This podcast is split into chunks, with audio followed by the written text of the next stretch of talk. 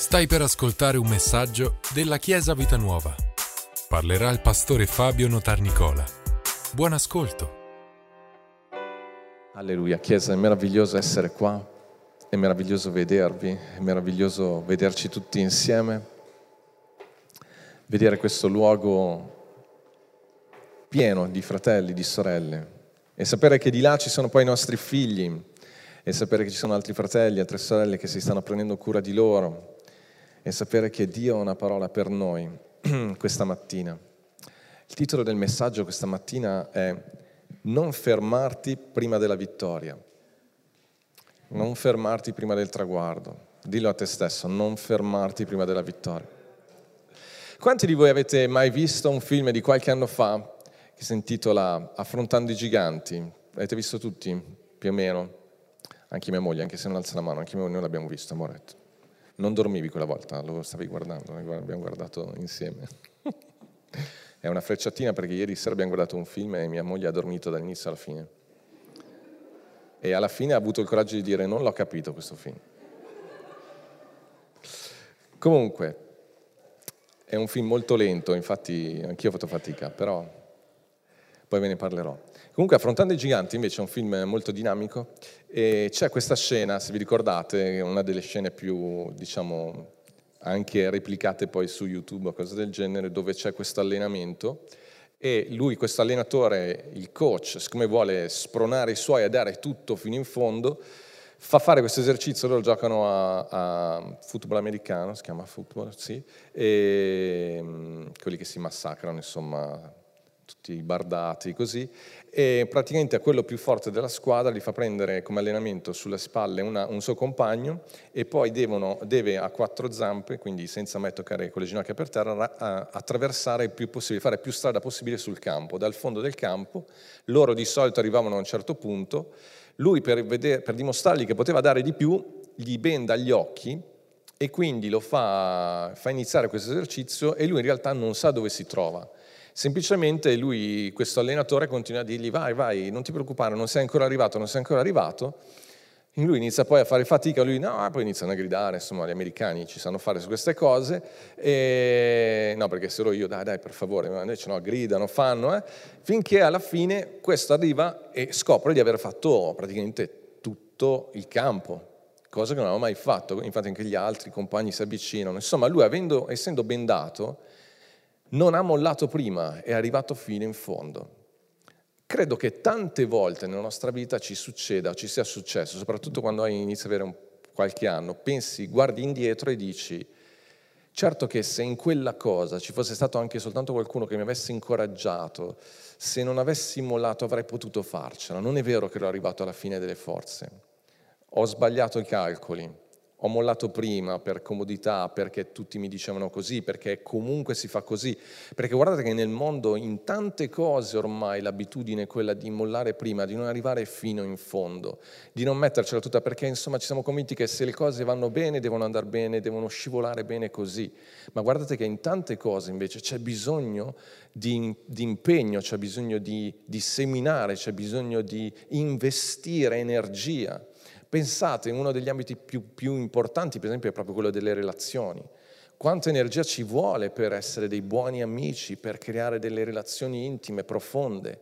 Pensate ai matrimoni, quanti matrimoni, studi, alcuni studi indicano che alcuni matrimoni se, che sono finiti in divorzio, se soltanto ci fosse stato un pochettino più di tenacia, di impegno, se non avessero mollato prima, eh, potevano andare avanti. E e avrebbero potuto superare quei momenti. Ci sono delle, delle, situazioni in cui noi lasciamo e molliamo prima perché ci siamo convinti che non ne abbiamo più e invece ne hai ancora, anche nella fede. E io oggi sono, il messaggio di oggi è tutto qua, non mollare prima della vittoria, non fermarti prima. Quando ti fermerai? Quando ce l'hai fatta, quando capirai che hai vinto. Perché non vogliamo voltarci indietro e vedere che, caspita, se solo il pastore mi avesse incoraggiato un po' di più, se solo ci fosse stato qualcuno a dirmi, ma guarda che ce la puoi fare, non hai ancora dato tutto, forse avrei ancora quel lavoro, forse quella in quella carriera ce l'avrei fatta, forse quegli studi li avrei portati a termine, probabilmente non avrei interrotto quelle, quelle relazioni, perché ce l'hai la forza per, per perdonare, ce l'hai ancora la forza per amare, ce ne hai ancora. E d'altra parte anche in senso positivo, pensate a quante persone dobbiamo ringraziare nella nostra vita perché ci hanno tirato fuori delle energie che non sapevamo di avere, della forza che non... La forza non la posso usare che mio figlio subito pensa a Star Wars, un, un'energia, neanche energia, non si può usare più niente. Una, una forza, per forza, bisogna dire, che ti ha portato ad andare avanti. Quella parola che, che, che invece di, di, rompere con un matrimonio ti ha portato a, a capire che, che valeva la pena andare avanti, che, c'era una soluzione, ma anche nel credere in alcune promesse di Dio, nel credere che nonostante gli errori che abbiamo fatto, ce ne hai ancora. Dio ce ne ha ancora con te. Wow. Quanto avrei voluto che a 15 anni, 14 anni mi, mi avessero detto questo ma con forza, apprendendomi anche a sberle, ma a capirla. Perché diciamo sì, amen, ma non l'abbiamo capito fino in fondo.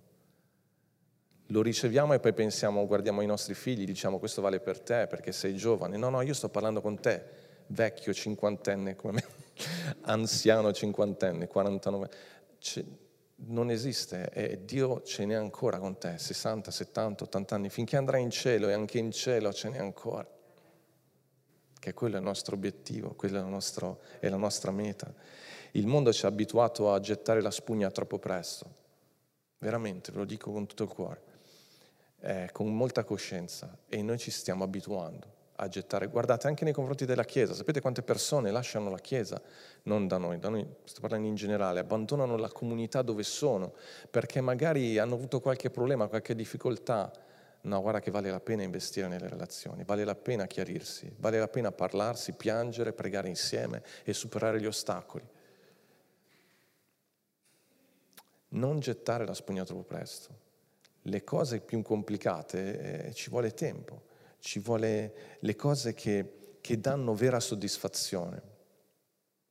Sapete, io potrei dirvi di stasera di venire a casa mia a mangiare, che vi faccio un, una cena, come si dice, gourmet, una cena speciale. Non credetemi, perché non ho mai cucinato niente altro se non eh, cose che mia moglie mi ha già preparato con le dosi giuste e al massimo il tonno che lo butti dentro, oppure cose che al pesto abbiamo fatto con Federica che mi controllava. Eh, e, e, quindi, ma anche se io mi, mi ci mettessi subito, cioè veramente voglio diventare un cuoco, ma tu quando vai in un, in un ristorante e paghi quello che paghi, 50, 100 euro per mangiare, tu non stai pagando soltanto gli, gli, gli elementi che stanno usando per quella cena. Gli elementi non è la parola giusta, gli ingredienti, proprio le, le, le, materie, proprio prima che stai tu, stai... tu stai pagando anche tutta l'esperienza di quel cuoco che è iniziata a 15 anni quando ha deciso di non mangiare solo panini e ha iniziato a cucinare, a fallire, a... tutti i suoi familiari hanno dovuto assaggiare le sue cose, all'inizio con molta prudenza, poi è diventato sempre più bravo. E quando tu paghi un cuoco provetto stai pagando tutta la sua esperienza, tutto il suo non mollare mai e il suo andare avanti. Capite quello che sto dicendo? Perché? Perché per arrivare a profondità, per arrivare a, a vivere certe cose, che ti diano soddisfazione, che non siano soltanto un panino fatto così al volo freddo, perché poi anche i panini hanno tutta la loro... si può fare dei panini fantastici, però voglio dire, ci vuole tenacia e bisogna imparare a non gettare la spugna presto.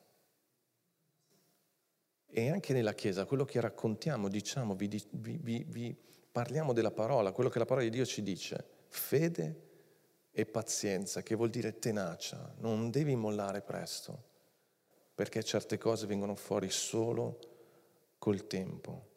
La facilità e l'immediatezza non, sono, non, sono, eh, non vanno molto d'accordo con profondità e pienezza. Se vuoi una vita profonda, non può essere una vita fast food. Ci siamo?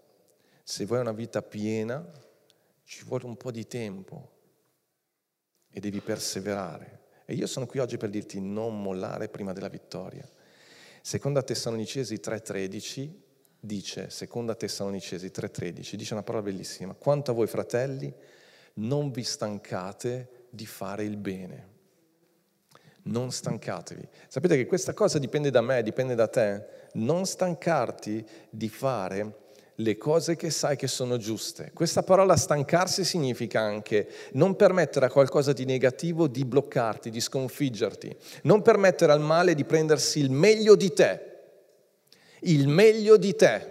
Noi vogliamo il meglio di te e ci vuole tempo, ma noi abbiamo tutto il tempo, tutta la perseveranza. Non permettere alla stanchezza di toglierti, di rubarti il meglio che c'è in te il meglio che c'è in te ad ogni livello, nelle relazioni, nello studio, nella scuola, nel, nel lavoro, nella professione, nella, nella fede, nel cammino in chiesa. Non stancarti, non permettere al male di rubarti il meglio che c'è in te, non permettere alle circostanze negative di abbatterti e al male di sconfiggerti. La responsabilità è nostra, è mia la responsabilità di non stancarmi non mi voglio stancare nelle relazioni. C'è un altro, insisto molto nelle relazioni perché il tema dell'anno è insieme e perché credo che le relazioni sia l'ambito nel quale più facilmente noi diciamo, oh, sai che cos'è? Ognuno per la sua strada. Mi sono scocciato. Soprattutto noi uomini siamo molto, oh, no, mi spiace, ci sono delle relazioni che non puoi fare così non dovresti mai fare così, ma soprattutto nella Chiesa, siamo fratelli, siamo sorelle, nella famiglia, è tua moglie, sono i tuoi figli, i tuoi genitori. Non puoi, non puoi permettertelo, perché è troppo importante. E adesso ti dico anche il perché. C'è un altro versetto importantissimo, Galati 6, versetto 9. Galati 6, versetto 9, dice, non ci scoraggiamo di fare il bene. Sai che a volte ti scoraggia fare il bene, perché gli fai del bene e ti torna del male. Ti sembra che fai così, ma non funziona pastore mi ha detto di, di ringraziare il Signore, di lodare Dio, di alzare le mie braccia, di, di lodare il Signore, di agire in fede, ma non sta funzionando, non scoraggiarti. E poi dice ancora, perché se non ci stanchiamo, mieteremo a suo tempo.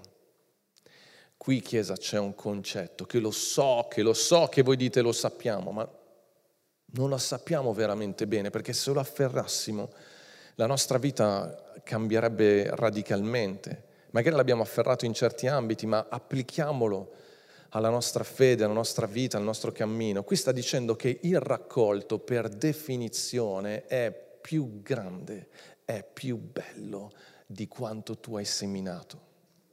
Questo deve essere il nostro pensiero. Lo sforzo che io sto facendo per resistere produrrà un raccolto nella mia vita che è centomila volte maggiore, che porterà pienezza, porterà bellezza, porterà gioia, quello che io in questo momento non sto vivendo, ma in confronto a quello che io investo, ciò che mi ritornerà è straordinariamente più grande quando resisto nelle relazioni, quando investo nel tempo con, con, i miei figli, quando investi il tuo tempo con i tuoi figli, ciò che ti porterà, c'è un salmo che dice che il, i figli sono, uh, sono un dono dell'Eterno, però dice anche che sono un premio. E questo c'è un capitolo di un libro che ho scritto, del libro, un libro ho scritto, che riguarda i genitori, che parla proprio di questo. Quello che tu investi nella relazione con i tuoi figli, ma guardate che puoi farlo puoi applicarlo a relazioni con tua moglie, a relazioni con i tuoi fratelli, le tue sorelle, ciò che a un certo punto ti ritorna, il premio, per definizione il premio è molto maggiore rispetto a ciò che tu hai investito dentro. Se tu resisti, se tu lavori nel tuo matrimonio, ma ciò che il matrimonio ti ridà negli anni è straordinario. Quando impari a perdonare, impari a, a, investire, a crescere insieme, a superare le divergenze, a, a, a camminare in amore nonostante tutto, in fede, in speranza, ciò che a un certo punto ritorna a suo tempo, non lo decidi tu, ma a suo tempo, wow, è straordinario, è straordinario, per definizione è così. Spesso lasciamo troppo presto perché non siamo stati capaci di farci, a me piace questa parola, di farci affascinare dalla bellezza di ciò che ci aspettava lungo la strada della perseveranza. Ve lo ripeto, è mia questa frase, è mia, ve la ripeto, ok? Spesso lasciamo troppo presto perché non siamo stati capaci di farci affascinare dalla bellezza di ciò che ci aspettava lungo la strada della perseveranza. Vuol dire che non abbiamo capito bene che cosa, ci stavamo, che cosa stavamo costruendo. Sapete che Osea dice che, che Dio, Dio, parla al popolo di Israele, dice che lui ha sedotto il popolo di Israele. Quella parola sedurre è strana perché nel, nel giardino dell'Eden è stato il diavolo a sedurre, ma sedurre, questa parola vuol dire proprio che, che Dio sta cercando di sedurti per portarti lungo una strada dove possiate camminare tu e lui. E come ti seduce? Mostrandoti l'obiettivo, lo scopo, ciò che sta per costruire insieme a te. Quando inizi a vedere, quando inizi a sognare, Davide piccolino sognava di diventare re e di ammazzare i giganti, di, di, di governare. E quando tu ti lasci affascinare, noi ci lasciamo affascinare da cose troppo piccole, la pubblicità ci, ci, ci inganna da questo punto di vista. Lasciatevi affascinare da ciò che Dio ha messo nel vostro cuore. È da lì che nasce il desiderio di perseverare, di mettercela tutta, di andare avanti fino alla fine, perché il sogno che Dio ha messo dentro di me si realizza, si realizza. E tutto avviene mentre andiamo, mentre, mentre obbediamo. Mi sono scritto alcune cose giusto per farvi degli esempi. Il raccolto di un'azione nobile è molto più abbondante dello sforzo di quell'azione stessa. Il raccolto del perdono è più grande del prezzo del perdono. Riesco a trasmettervi tutto questo? Il raccolto che ci sarà dopo che tu hai perdonato qualcuno, il raccolto che c'è nel tuo cuore perché starai bene con te stesso, bene con l'altro, hai sanato una relazione e quindi c'è un, un nuovo scambio. Wow, quel raccolto è più grande di quanto ti è costato mettere il tuo orgoglio sotto i piedi pensi di non farcela, ce ne hai ancora. Il coach diceva dammi il tuo meglio. Mm? Non farti rubare il meglio che c'è dentro di te. Puoi sorprenderti e sorprendere le persone intorno a te. Il raccolto della fedeltà è una vita piena di amicizie sincere. Il raccolto di un costante impegno nella relazione con il tuo coniuge è un matrimonio, una famiglia che saprà riempirti e soddisfarti in maniera impensabile ed è molto di più della fatica del quotidiano, molto di più. Il raccolto di una vita vissuta nel timore, secondo la sua volontà, è molto grande. C'è un proverbio che, mi, che amo molto, dice Proverbi 22, versetto 4, dice il premio dell'umiltà e del timore dell'Eterno è ricchezza, gloria e vita. Ricchezza, gloria, vita. Il timore, il costo è vivere in maniera, cioè il costo, l'investimento è vivere in maniera santa secondo il premio dell'umiltà, dice, del timore dell'Eterno. Guarda che ciò che produce l'umiltà nella tua vita è ricchezza, gloria, vita. Gloria a Dio. È il raccolto di una vita di fede, è più grande del, dell'impegno profuso a seminare parola di fede nella tua vita. Come ho detto all'inizio, continua, persevera a dichiarare, a parlare, a annunciare quello che Dio ha scritto nella sua parola. Non stancarti. Galati 8:22, scusatemi, non Galati, Genesi 8:22 dice, finché la terra durerà, semine e raccolta, freddo e caldo, estate e inverno, giorno e notte, non finiranno mai. Sta dicendo che la legge, la legge della raccolta, della semina della raccolta, è una legge spirituale che noi dobbiamo imparare a, god- a sfruttare a nostro favore e non finirà mai. Semina e raccolta non finiranno mai. E Gesù poi dice, date e vi sarà dato, una buona misura, pigiata, scossa, traboccante vi sarà versato in seno, perché con la misura con cui misurate sarà altresì misurato a voi. Chiesa, c'è la mia misura, io do la mia misura, ma quello che viene riversato su di me è una misura molto più abbondante. Gesù dice che sarà una misura buona, buona, una buona misura, quello che mi fa del bene pigiata, scossa e traboccante. Cosa vuol dire? Che se tu prendi un sacco e metti qualcosa dentro e poi cosa fai? Sì, è una buona misura, ma poi schiacci e poi smuovi perché tutto, ci, tutto lo spazio si riempie e poi dice però è traboccante.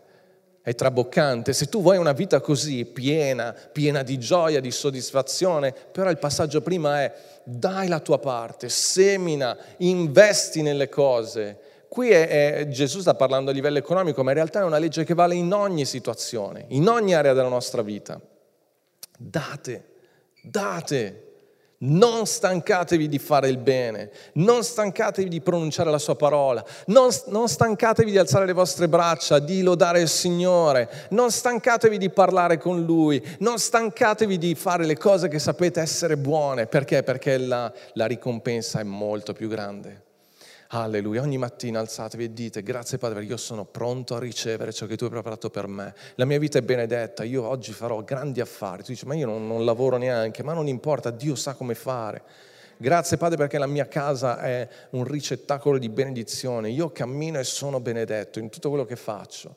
Tu dici, ma mi sono stancato di fare questo, è la tua misura, è quello che tu devi fare affinché Dio possa dartene una buona, pigiata, scossa e traboccante.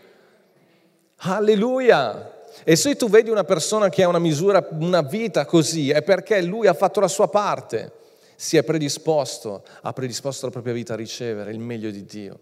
E io, Chiesa, sono qui per dirvi, non avete ancora dato tutto, non avete dato ancora tutto, ce la potete fare, c'è ancora altro, non fermatevi fino a che non vedete la vittoria. Non fermatevi finché non vedete la, la vittoria. Sapete, c'è il cambiamento avviene proprio nell'obbedienza, nel perseverare nell'obbedienza.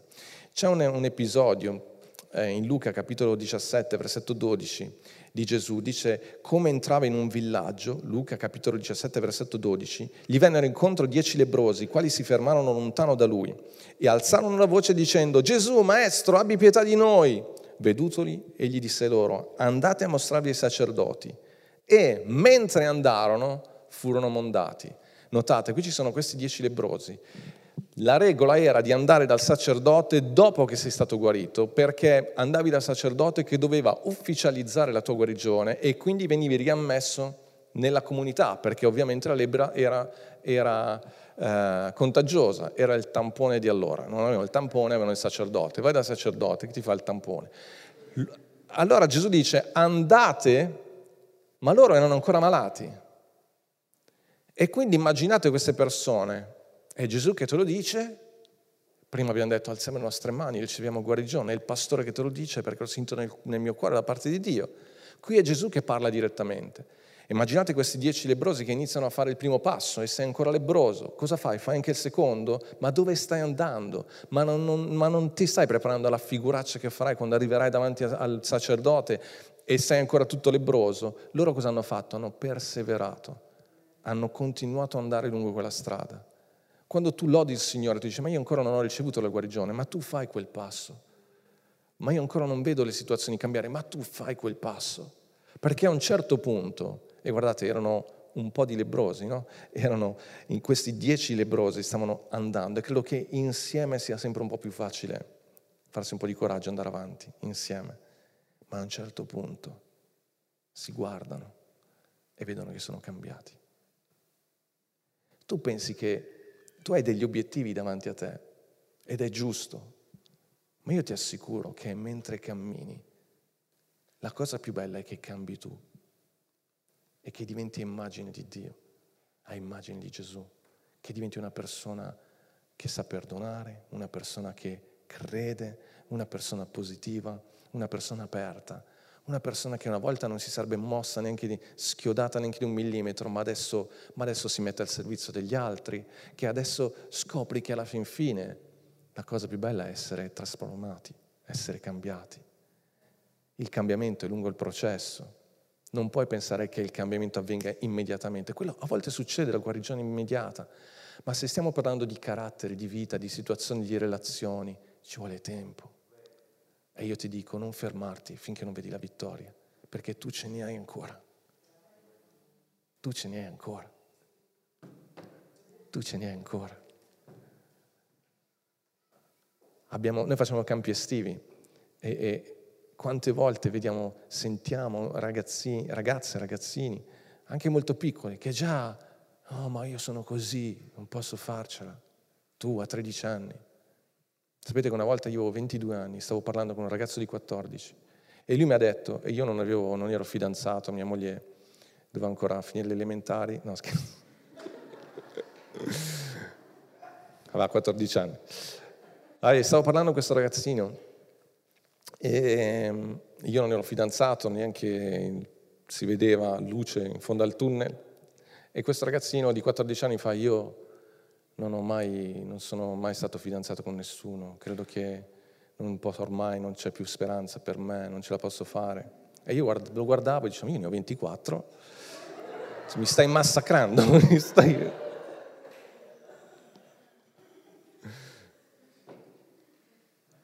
Noi ci convinciamo perché? Perché, le... perché lui parlava così? Perché guardava intorno a sé, vedeva i suoi amici della sua età che magari avevano la ragazzina, che magari si vantavano di, di aver eh, preso per mano, campeggio massimo è quello, mano. E, e lui si sentiva sminuito. Ma ne hai ancora di anni, non ti preoccupare, vai avanti. Poi io sono dovuto andare a fare consulenza per me perché... Io... Alleluia. Ne abbiamo ancora, ne abbiamo ancora. Matteo 13, voglio darvi l'ultima immagine, bellissima. Matteo 13, versetto 31. Egli propose loro un'altra parabola dicendo, il regno dei cieli è simile a un granello di senape che un uomo prende e semina nel suo campo. Esso è il più piccolo di tutti i semi, ma quando è cresciuto è maggiore degli ortaggi e diventa un albero, tanto che gli uccelli del cielo vengono a ripararsi fra i suoi rami. Vi siete mai sentiti piccoli? Piccoli. Forse sei il più piccolo dei tuoi fratelli e delle tue sorelle. Forse sei il più piccolo di, di altezza, forse sei il più piccolo nel tuo posto di lavoro, sei il più piccolo nella tua squadra di calcio, nel qualunque cosa, sei il più piccolo. Davide era il più piccolo e, e, e ci sentiamo così, piccoli in confronto a quello che sono i nostri desideri. Non ce la farò mai. Non solo sei il più piccolo, ma sei a terra. Non solo sei a terra, sei sottoterra. Ti hanno messo sottoterra, il seme è stato messo sottoterra. Siete mai sentiti così? Morti, cioè proprio non, non c'è più niente da fare. Non ho più speranza, non vedo mi sento soffocare, non, non ho, non, la mia vita è proprio schiacciata. Non solo, il contadino cosa fa col seme? Va e cerca di, di aiutarlo in che modo? Con uh, fertilizzante, con uh, uh, della terra che di per sé, perdonatemi, so che siamo al culto e domenica e quant'altro, però lui concima il campo, nel concime c'è cacca. Vi siete mai sentiti? Ci siamo capiti, non lo posso dire, però vi siete mai sentiti? Ma il seme ce n'è ancora. Lui sa cosa deve fare. Tu sai cosa devi fare. Il seme mette radici in basso, inizia a crescere verso l'alto, se ci sono ostacoli li supera, se ci sono delle pietre le spacca. E sapete cosa fa di quel fertilizzante, di quella, di quella cacca? Sapete cosa ne fa? Se la mangia, diventa suo nutrimento. I problemi diventano motivo e, e, e, e grazie a quello cresce ancora di più. Attraverso quel concime diventa più forte perché il DNA di Dio è in quel seme. Il seme è piccolo, ma cresce e diventa grande e diventa ancora più grande e se non molla prima diventa il più grande e poi altri verranno e beneficeranno della sua grandezza. Io sono forse piccolo, forse sono sottoterra, forse sono anche... ma ce ne ho ancora. Ce ne ho ancora. E la mia chiesa ce ne ha ancora e i miei fratelli e le mie sorelle ce ne hanno ancora e cresciamo e cresciamo e se ci sono difficoltà ce le mangiamo e diventano parte di noi, diventiamo ancora più forti e cresciamo, gloria a Dio. Chiesa, ce ne avete ancora? Possiamo alzarci in piedi e lodare il nostro Dio? Ce ne avete ancora per lodare e celebrare il nostro Signore? Alleluia. Fratelli, io non ritengo di avere già afferrato il premio, ma una cosa faccio, dimenticando le cose che stanno dietro e protendendomi. Fate una scena di protendervi, protendendomi verso le cose che sono davanti, corro verso la meta per ottenere il premio celeste della vocazione di Dio e dice protendendomi per ottenere il premio della celeste vocazione in Dio di Dio in Cristo Gesù. Sapete, noi ci siamo protesi e sai chi c'è dall'altra parte? Dall'altra parte c'è Gesù che sta dicendo, vieni, perché quel, quel, quell'allenatore rappresentava proprio Gesù. E Gesù sta dicendo, ce n'è ancora, vieni, come un padre quando il bambino inizia a camminare.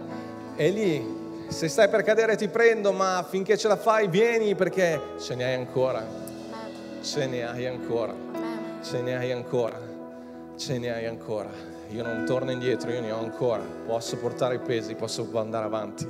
Alleluia, c'è Gesù dall'altra parte. Io non, io non mi fermo, io so dove sto andando, io so, so quello che Dio ha messo dentro di me. So quello che Dio ha messo dentro di te. E io faccio il tifo per te. Io faccio il tifo per te. Per favore, trova almeno qualcuno vicino a te e diglielo, ne hai ancora tu ne hai ancora, tu ne hai ancora, tu ne hai ancora, tu ne hai ancora, tu ne hai ancora. Grazie per averci ascoltato. Rimani aggiornato attraverso i nostri canali social. Ci trovi su Facebook, Instagram, Spotify e sul sito www.chiesavitanuova.org.